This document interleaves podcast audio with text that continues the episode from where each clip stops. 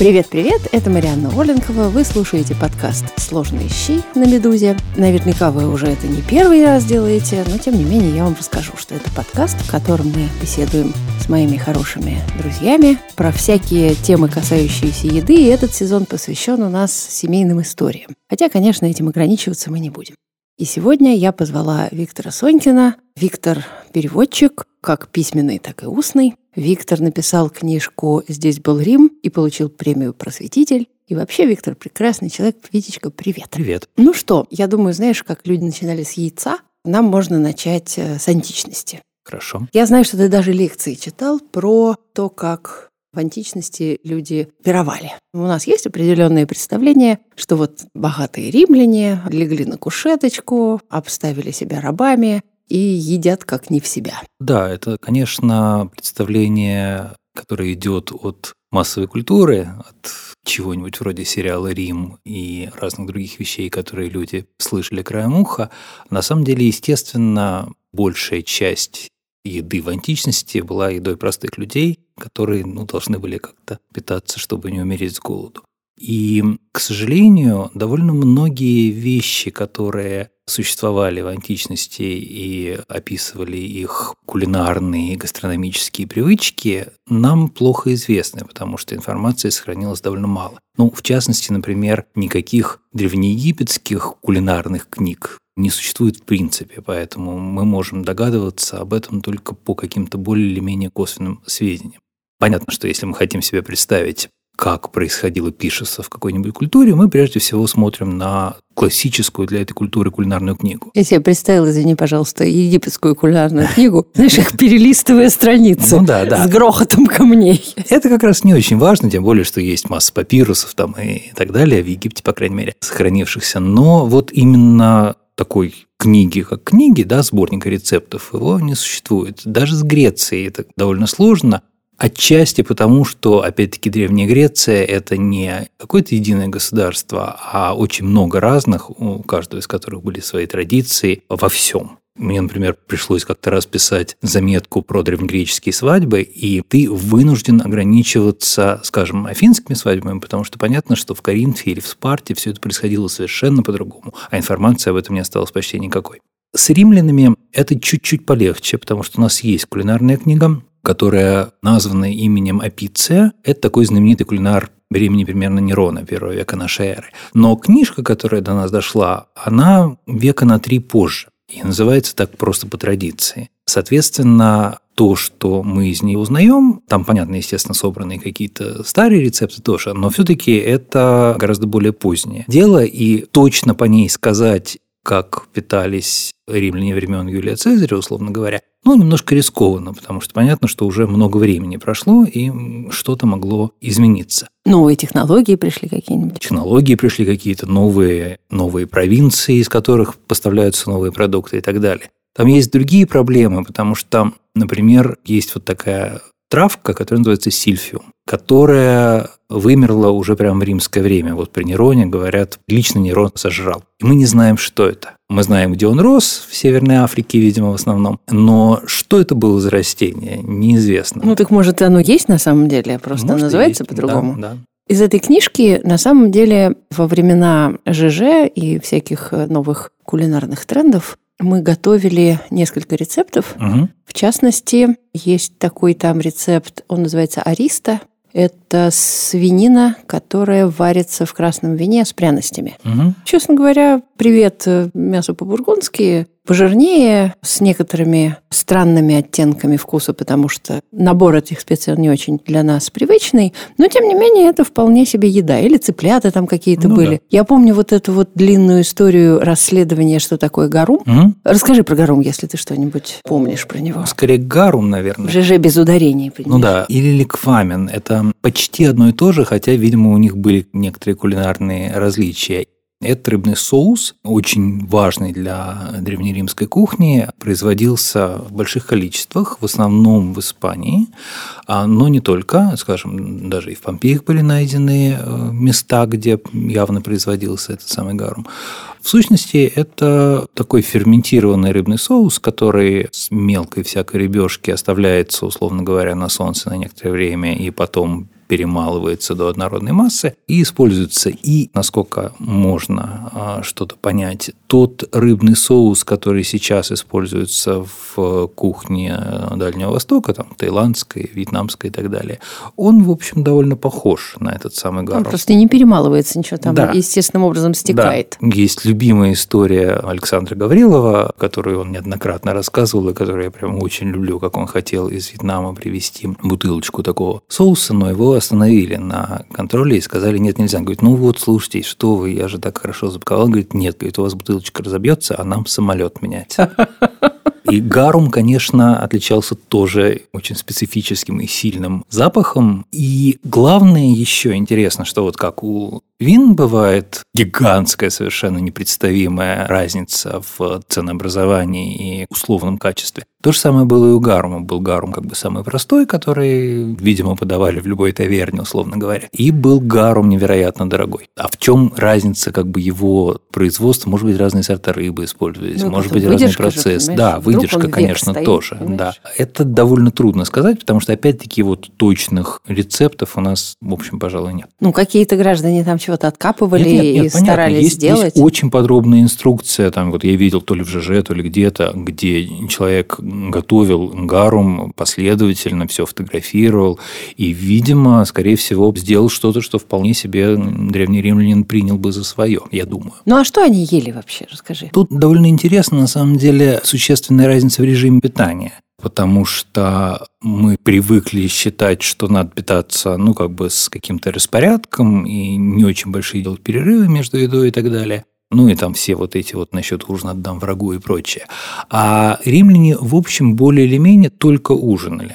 Они очень немного ели на условный завтрак, почти совсем ничего ели в середине дня, и потом уже наедались на ночь. Вот поэтому они все вымерли. Наверное, да. И традиция такого древнеримского ужина – это обставленная многими ритуалами, обычаями, такая церемонная достаточно вещь. Хотя понятно, что, в общем, в среднем обычный человек, скорее всего, никаких там больших компаний не собирал, а просто что-нибудь такое перекусывал. Но, скорее всего, все-таки вот основное принятие пищи, оно было на ночь. А вот, вот эти вот соловьиные язычки, вот это все? Скорее всего, существовало, но, во-первых, достаточно поздно, потому что вообще у римлян была идея, что надо жить просто и скромно и бедно и что вот это и есть доблесть. Поэтому вот все, что описывают прославленные язычки и прочие императорские роскошества, оно описывается, как правило, писателями, которые к этому относятся довольно плохо.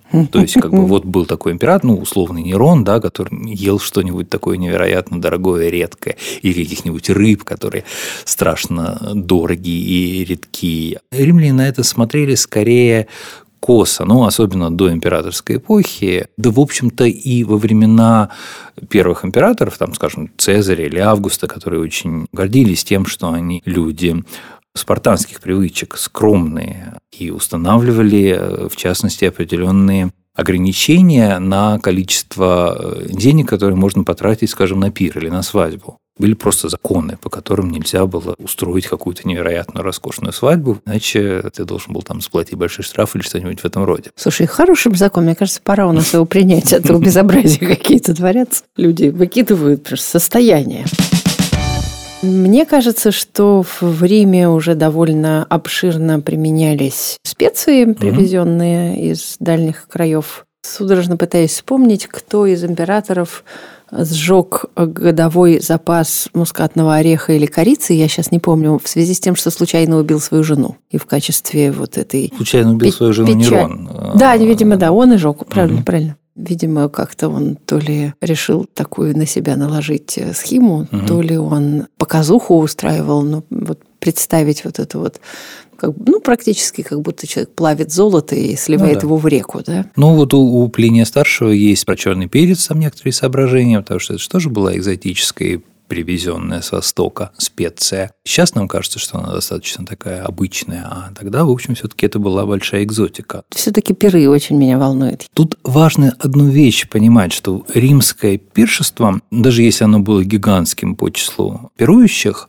оно распадалось на кластеры. Ни в одном из этих кластеров не могло быть больше девяти человек. Потому что пиршественное место римляна устроено так. Это стоит маленький круглый столик, на котором все подается, и рядом с ним стоят три ложа, на каждом из которых может находиться не более трех человек. Причем эти ложи еще распределены по важности. Есть одно для более почетных гостей, есть другое для условных хозяев, ну и третье нейтральное четвертый подход остается свободным, чтобы условный слуга там, или раб мог принести, подать, убрать и так далее. И, соответственно, если это огромное пиршество, то просто таких вот столиков их много находится. А вот такой вот длинный стол, за которым все сидят или возлежат, римляне, конечно, лежали, пиршествуют, это не римская идея, а уже гораздо более поздняя. Интересно, потому что какие-то кино, они, конечно, да, показывают да, нам да, вот этот да. длинный стол. Ну, потому что мы не можем нам буквой «П» все поставить, угу. жениха и невесту вот туда. А свадьбы тоже так же устраивались? Скорее всего, да. Тут, опять-таки, это сильно все по-разному было для греков и для римлян, но у римлян, в принципе, женская самостоятельность и какая-то такая субъектность, она была все-таки немножко более привычна, чем для греков в среднем. И такого, чтобы, э, скажем, пировали только мужчины, а женщины нет, у римлян бывало гораздо реже, хотя тоже, конечно, бывало.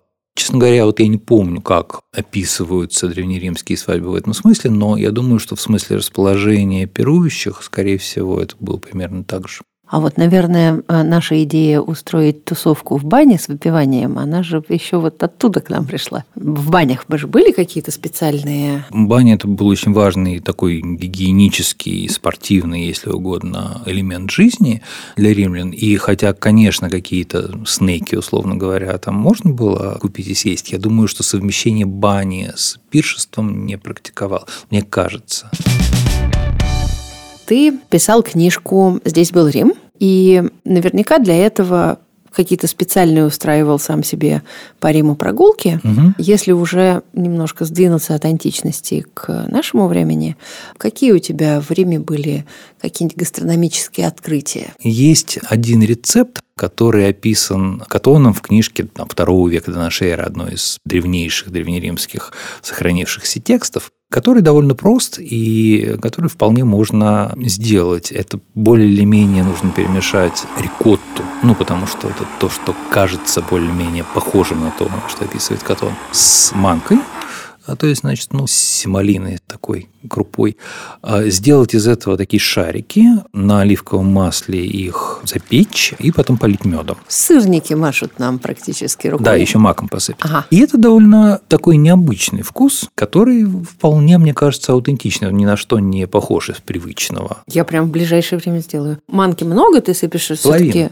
Да, Один потому что э, рикотта довольно жидкая, поэтому требуется, да. Угу. И яичко отсутствует, надо сказать. Отсутствует, да. да. Ну, хорошо. А, значит, что касается касается римских кулинарных впечатлений, Рим, конечно, в этом смысле за последние десятилетия очень сильно испорчен туризмом. Понятно, что там пицца, всякая уличная еда, а пицца же вообще э, довольно недавняя и чисто неаполитанская вещь, которая просто потом распространилась через американцев уже по миру.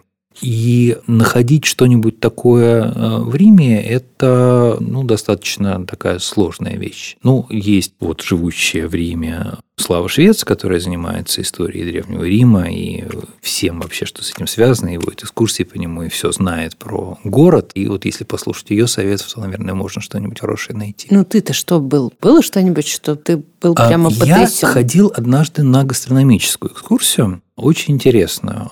Это была экскурсия англоязычная по Трастевере, то есть по тому району Рима, который находится как бы на другом берегу Тибра, на том же, где Ватикан. И поспокойнее все-таки с да, туристами. Да, да, оно было когда-то там 20 лет назад еще. Было, в общем, еще такое действительно аутентичное римское. Сейчас уже это все пропадает. Но все-таки вот если найти нужных людей, то они могут что-нибудь показать. И это было прямо очень интересно, потому что милая американская девочка, которая это водила, она показывала какие-то забегаловки мелкие, э, куда приходят именно местные люди, и что-то такое вот быстренько на ходу едят, и какое-то местное мороженое, причем местное, как бы имеется в виду вот э, не просто даже римское, а именно вот именно то, что делают Трастеверы на другом берегу Тибра, потому что Рим он хотя и не очень большой территориально, но он очень разный.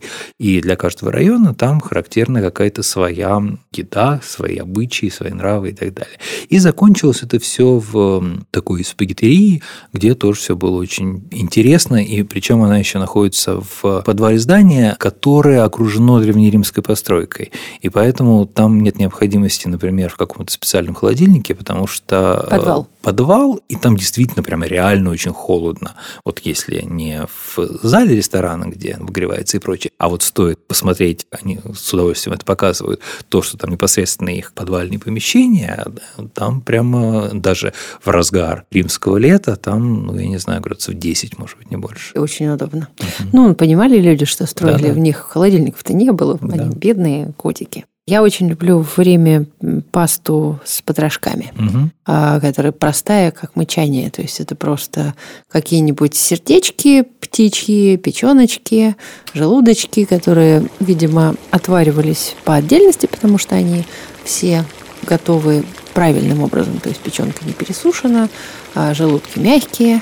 И потом это все крупно рубится, думаю, таким большим шефским ножом или топориком, посыпается смесью петрушки и лимонной цедры с чесноком, поливается оливковым маслом, и, собственно, и все не жарится ничего, именно варится. И при описании так вроде ничего тебя не жужжит внутри, вот «А, как я хочу это попробовать. Но как-то почему-то очень вкусно получается. Конечно, еще когда ты ешь пасту, сделанную в Италии, по-настоящему, по-хорошему, она сама по себе прекрасная, как редко бывает в других местах. А главное, сколько ее и какие uh-huh. формы у нее, да. и совершенно прекрасные названия. Например, есть такие спагетти, которые называются китара. Практически гитара и есть, потому mm-hmm. что способ, которым они режутся, это такое приспособление, которое имеет в себе практически струны. И поэтому вот они такие более плотные, чем обычные спагетти. Ну, прикольные. Я очень люблю изучать вот именно формы пасты. Это такой отдельную энциклопедию можно. Мы как-то раз были с компанией друзей, в основном живущих в Англии, в Чинкветере в э, итальянском таком месте на берегу моря в очень простой забегаловке, где, значит, одна из нас, вот как раз в Англии живущая, попросила спагетти болоньезе.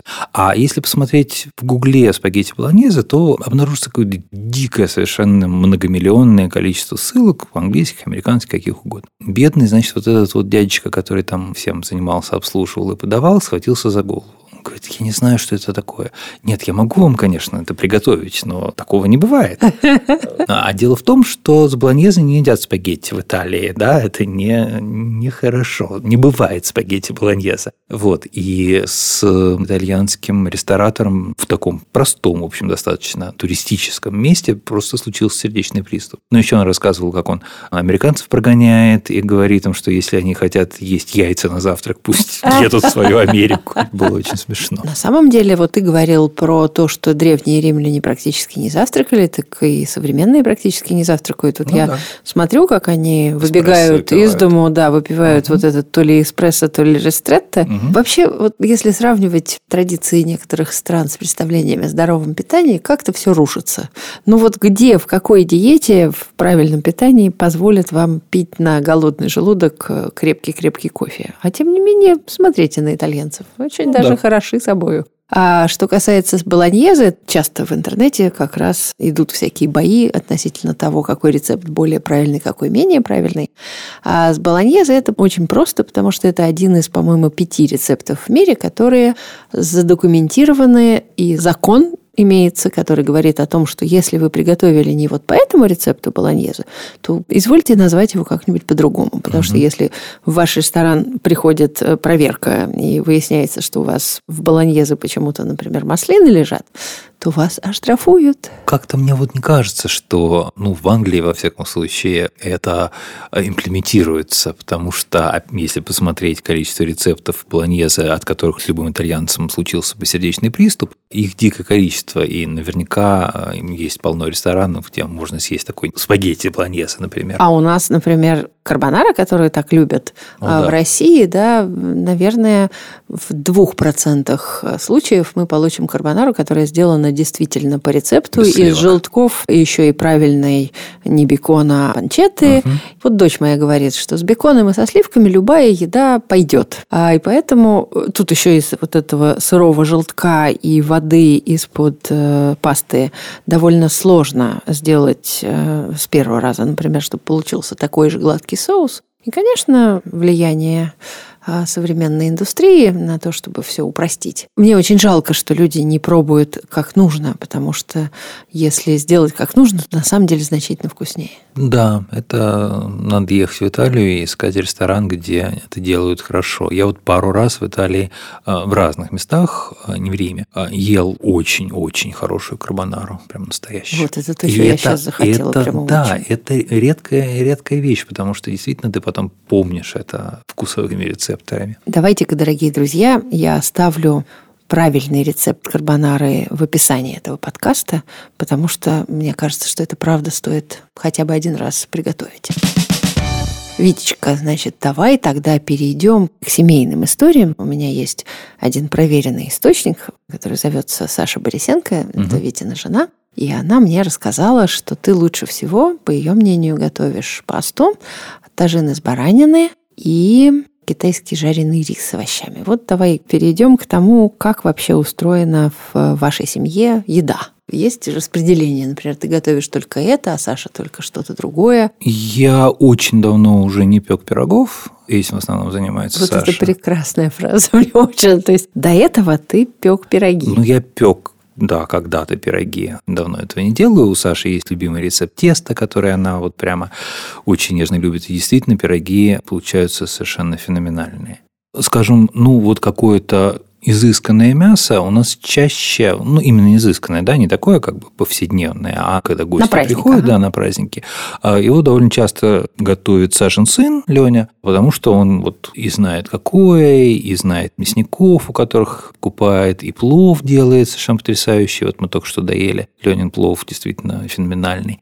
Из того, что я делаю повседневно, да, ну вот Саша действительно назвала какие-то вещи, паста с томатным соусом, а тут все очень просто. Это большое количество порезанного чеснока, который я сначала обжариваю на масле, потом добавляю туда томаты нарезанные. Ну, обычно я беру итальянские такие баночки, это называется польпа. Просто, где да. все за тебя уже сделали. Да, где Вы все порезали в собственном да, соку, да, консервировали. Да. Дальше любые разные специи, травки и, в общем-то, все. А, и это добавляется потом в сваренную пасту. Туда можно а, добавить при желании а, что-нибудь типа морепродуктов, таких тоже, значит, поджаренных, или даже, например, мясной фарш. Но совершенно не обязательно, то есть вот такое чисто овощное вегетарианская добавка, она очень хороша этой пасте. Но мне кажется, существенно то, какие травки ты туда добавляешь. Да, я как раз хотела сказать, потому что когда люди, особенно мне нравится на упаковках, например, перечислены продукты, которые там внутри, и дальше написано специи и травы, и ты угу. такой, да ну ладно, ну граждане. На самом деле, мне кажется, что это правильный подход, потому что ты смотришь, вот что у тебя есть под рукой, и вот эти специи и травы, которые тебе кажутся по ощущению подходящим к этому делу, туда и добавляешь. Ну, конечно, без какого-нибудь эм, орегана это не то, поэтому хорошо, чтобы была, значит, душиться ореган. Ну, а все остальное, в общем, по желанию. Острота тоже по желанию. Я люблю острую еду, но есть люди там в кругу семьи, которые хуже к этому относятся, более трепетные. Тогда приходится как-то контролировать. Обязательно немножко сахара добавляю в эти э, овощи. Ну, вот, собственно, и все. Такие простые, а, на первый взгляд, э, блюда, они иногда значительно вкуснее, чем когда ты добавишь там какие-то 25 ингредиентов. Да, да, и вот, э, например, с томатным соусом есть интересная фишка, когда добавляешь немножко корицы. Mm. Не так вот, чтобы прямо пахло корицей, а Молотый. прямо, да, чуть-чуть. Mm-hmm. Можно, можно палочку закинуть, пока она варится, Главное вовремя вынуть, потому что у корицы есть такой эффект, она потом дает кору, угу. и это уже не очень вкусно. Когда добавляешь что-то из другой оперы, у корицы, в общем, сладкий аромат, что не мешает, ну, если ты делаешь тажин из баранины, наверняка она у тебя там в том или ином виде есть. И я вообще очень приветствую, когда люди пробуют специи, которые кажутся им например, сладкими, кардамон, гвоздика, а, добавлять в еду, которая, наоборот, не сладкая. И эффект достигается, если вы аккуратненько, немного и недолго это делаете, то эффект на самом деле удивительный, потому что человек пробует и не очень понимает, то есть у него есть очевидно положительные ощущения от этого вкуса, но он его не может себе определить, и это вот, когда ты в блюде, в простом, не понимаешь какой-то ингредиент, мне кажется, что это всегда интересно. Ну, хорошо же, когда есть не просто сытно или там вкусно, а еще интересно, правда? Конечно. Так, значит, вот ты готовишь пасту. А завтракаете вы как? Дело в том, что мы не утренние люди. Поэтому, если иногда вдруг нам приходится прямо рано встать, то мы не помним, а, что мы завтракаем, зачем мы завтракаем. То есть, на самом деле, с утра мы съедаем какой-нибудь йогурт и выпиваем кофе. Даже если это нормальный, не ранний завтрак, все равно это, в общем, как правило, более чем достаточно. Иногда бывает, что, например, с какого-нибудь приема гостей накануне остались лапти, которые вот Саша делает. Это, это пироги такие... Сашины знаменитые, да, бабушкины, да. Да, или что-нибудь еще. Ну, тогда вот это тоже можно подъесть. Но, в принципе, в основном на завтрак мне йогурта вполне достаточно.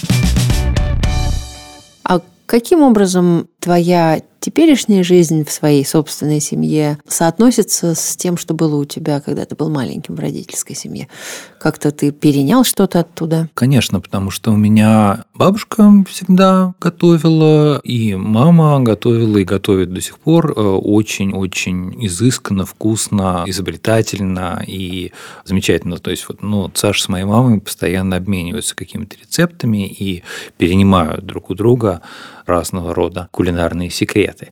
Я в детстве довольно долго жил с бабушкой, и она довольно часто готовила гороховый суп такого горохового супа я больше не ел и не, не могу его сам никак восстановить. Я даже не знаю, в чем дело. Он был без, скажем, картошки, он без всего. То есть, казалось бы, совершенно какой-то простейший. Постный или с какой-нибудь? Со свининой, как правило. И такой очень густой, с сильно разваренным горохом, то есть практически как суп-пюре. А мама не помнит тоже ничего? Нет, мама его не готовила и как-то к нему равнодушна. А мне вот он очень в детстве был дорог. Вот это очень-очень распространенная история, когда мы не спрашиваем у наших близких каких-то подробностей угу. детских, и потом всю жизнь вспоминая что-то, они уже ушли, спросить не у кого. Мне кажется, что есть у детской еды вообще такая особенность, что на самом деле ты не можешь восстановить не ингредиенты, а просто собственный возраст. Да, конечно. Может быть, даже и пытаться-то не надо. Потому что вот у меня есть, например, один соус, который мама делала,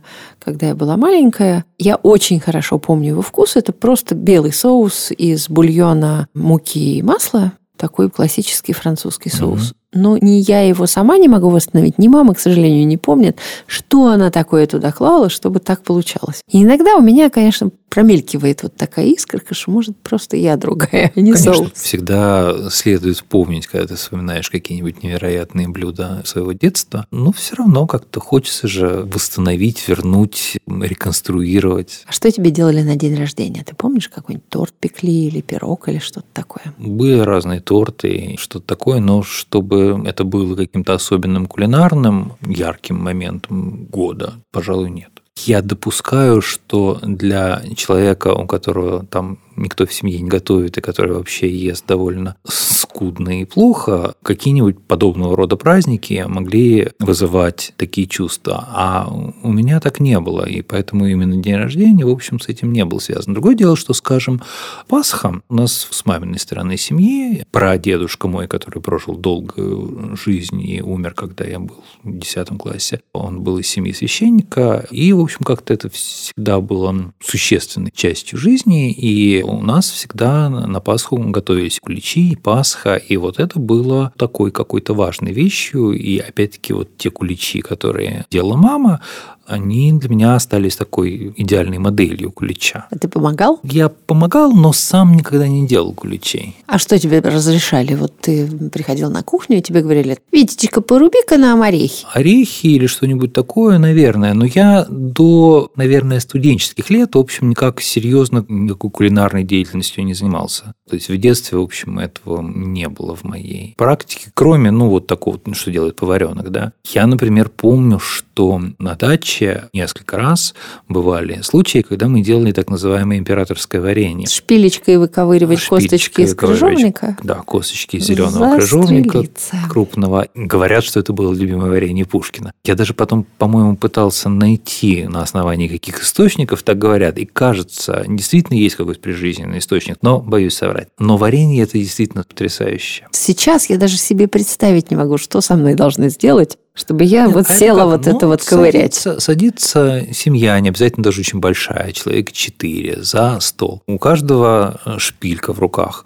И потихонечку с разговорами чистят вот этот самый крыжовник. Ну, там проходит час, и вполне себе на варенье это набирается за приятным разговором. После этого еще абсолютно чистые руки, потому что от этой крыжовенной кислотой. Погоди, ну как-то еще же потом туда надо запихнуть обратно какой-нибудь орешек или нет, что Нет, нет, вот это как раз нет. А, ничего, а, нет, не нет, было. ничего, нет, никакого орешка. Это просто крупный зеленый крыжовник, не такой немножко уже помягчевший, угу. который можно есть, а такой, который есть-то практически нельзя, такой он кислый. Кислый очень. Поэтому он, ну, почти не теряет формы, и получается... Цвет, цвет главное, он такой цвет, изумрудный. Цвет да? такой, получается, даже скорее, я бы сказал, янтарный, вот по моим воспоминаниям. И это очень вкусно и выглядит тоже неплохо. Вот такое варенье мне всегда очень нравилось. Расскажи про, мне кажется, очень студенческую еду. Вот этот вот китайский жареный рис, fried rice, существует, ну, может быть, там примерно 15 тысяч разновидностей этого риса. Какую из них делаешь ты? Что для этого нужно? Для этого нужно отварить рис с минимальным, насколько возможно, количеством воды. Я это делаю в мультиварке обычно. И хорошо потом, чтобы этот рис, скажем, простоял ну, сутки или хотя бы утром ты его отварил, а вечером используешь. Потому что иначе он слипнется. Дальше на сковородке ты туда выбрасываешь некоторое количество выбитых и размешанных яиц и разную зелень. Лук-пари вот принципиально важен. Ну, а все остальное по желанию. Перчик такой-сякой, еще какая-нибудь зелень. Значит, все это потом перемешивается и смешивается с рисом. Все. То есть ты рис не жаришь в яйцах, ты, ты отдельно делаешь э, я яичную жа... заправку? Я, я потом добавляю угу. его в ту сковородку, где я это обделываю. Он специально не жарится, а просто немножко там как бы лежит. Я скорее чаще буду делать обратную последовательность угу. действий. То есть я возьму, например, сначала какой-нибудь чеснок, имбирь и вот парей, например, или шалот. Быстренько пожарю, потом кину туда рис, угу. потом разобью целые яйца, не перемешивая их заранее, угу. и буду перемешивать э, на воке, в сковородку, угу. в воке обычно я готовлю. Пока яйца не схватятся хорошенечко, ну, минуты три примерно. Угу. И я ужасно люблю кунжутное масло из жареных семечек. Надо так попробовать тоже, мне кажется, что это тоже очень симпатичный вариант. А какие у тебя есть идеи относительно... Ты же человек с научным подходом. Как детей приучать питаться, чтобы они потом вырастали в мальчиков, которые готовят фантастический плов? Вот как у вас такие дети получаются? Я не уверен, что, как с любыми подобного рода воспитательными вещами, это что-то, что можно на самом деле в человеке реально воспитать, а не что-то, что есть в нем с рождения. Другое дело, что смена эпохи поколений, она на это, конечно, как-то влияет довольно сильно. И в среде нынешней молодежи, которым 30 лет и меньше, количество мальчиков, которые готовят, ну, огромно это совсем-совсем перестало э, иметь половую сегрегацию, какая была характерна для советских времен. Вот старший мой сын Вася, он тоже очень любит что-нибудь такое приготовить, и мясо замечательно готовит, и тоже этим интересуется. А у Миши есть, ну, такой какой-то более книжный кулинарный интерес, и он, в частности, готовил замечательные пироги. Он Наполеон делал такой, который, ну, вот я домашнего Наполеона лучше просто не видел. Я хочу сказать, что на самом деле из всех книг, к которым ты имеешь отношение. Самая моя любимая – это серия, в которой первая книжка называется «Не только Холмс». Угу. Это такой толстенный сборник рассказов детективных э, викторианской эпохи. Дальше книжка, которая называется «Только, только не, не дворецкий». Я всегда боюсь перепутать, да. где там «Только, а где не». И сейчас вышла... И сейчас вышла книжка «Криминальное чтиво» и не только. Это завершение этой трилогии, и это книга, в которой собраны американские детективы, ну, первой половины 20 века, скажем так. В этих книгах, друзья мои, которые я очень-очень вам советую читать, особенно в первой, я еще тогда с вами не была ни с тобой, ни с Сашей знакома, и когда я, пролистывая книжку, обнаружила, что там в конце примерно треть этой книги занимают объяснения разных терминов Именно это и есть моя любимая часть книги, потому что вы так все прекрасно рассказываете. Есть же масса вещей, вот мы все читали, конечно, и Конан Дойля, и вплоть до Агаты Кристи всякие английские детективы. И там есть масса вещей, на которые мы стараемся не обращать внимания, потому что мы не очень понимаем, что это такое. Да-да-да. Для нас, как для такого переводческого и просветительского проекта, которым руководил Саша Полисенко, было очень важно донести именно не то, что это детектив вообще, а то, что это детектив конкретной эпохи, конкретной страны, конкретного времени и конкретных бытовых привычек. Поэтому, как обычно писали в переводах, остановилось несколько экипажей, в то время как там остановился Кэп, а за ним пролетка, а за ним Ландо, а за ним какой-нибудь еще док-карт. А, мы не могли, мы старались, чтобы все это было обозначено, и чтобы человек мог посмотреть в картиночный глоссарий и увидеть, как выглядела пролетка и как выглядел док-карт, и понимать, что именно за экипажи там остановились. Вот мне кажется, что для особенно такого жанра, как детектив, где все очень вечное, да, где а, каждая деталь может оказаться существенной для сюжета, это очень важно. Хорошо, что мы поговорили про детей и про родителей, и про Древний Рим, но все-таки мне кажется, что для того, чтобы наш с тобой подкаст был воспринят по-настоящему, хорошо бы, чтобы наши слушатели все-таки почитали твои книжки, которые мы тоже перечислим в описании подкаста. Спасибо тебе, Витечка, большое, что ты ко мне пришел. Спасибо. И я вам хочу сказать, друзья мои, что мы с вами услышимся на следующей неделе. А пока что вы можете послушать другие подкасты «Медузы». Например, новый честный подкаст о материнстве «Ты же мать». Пока-пока.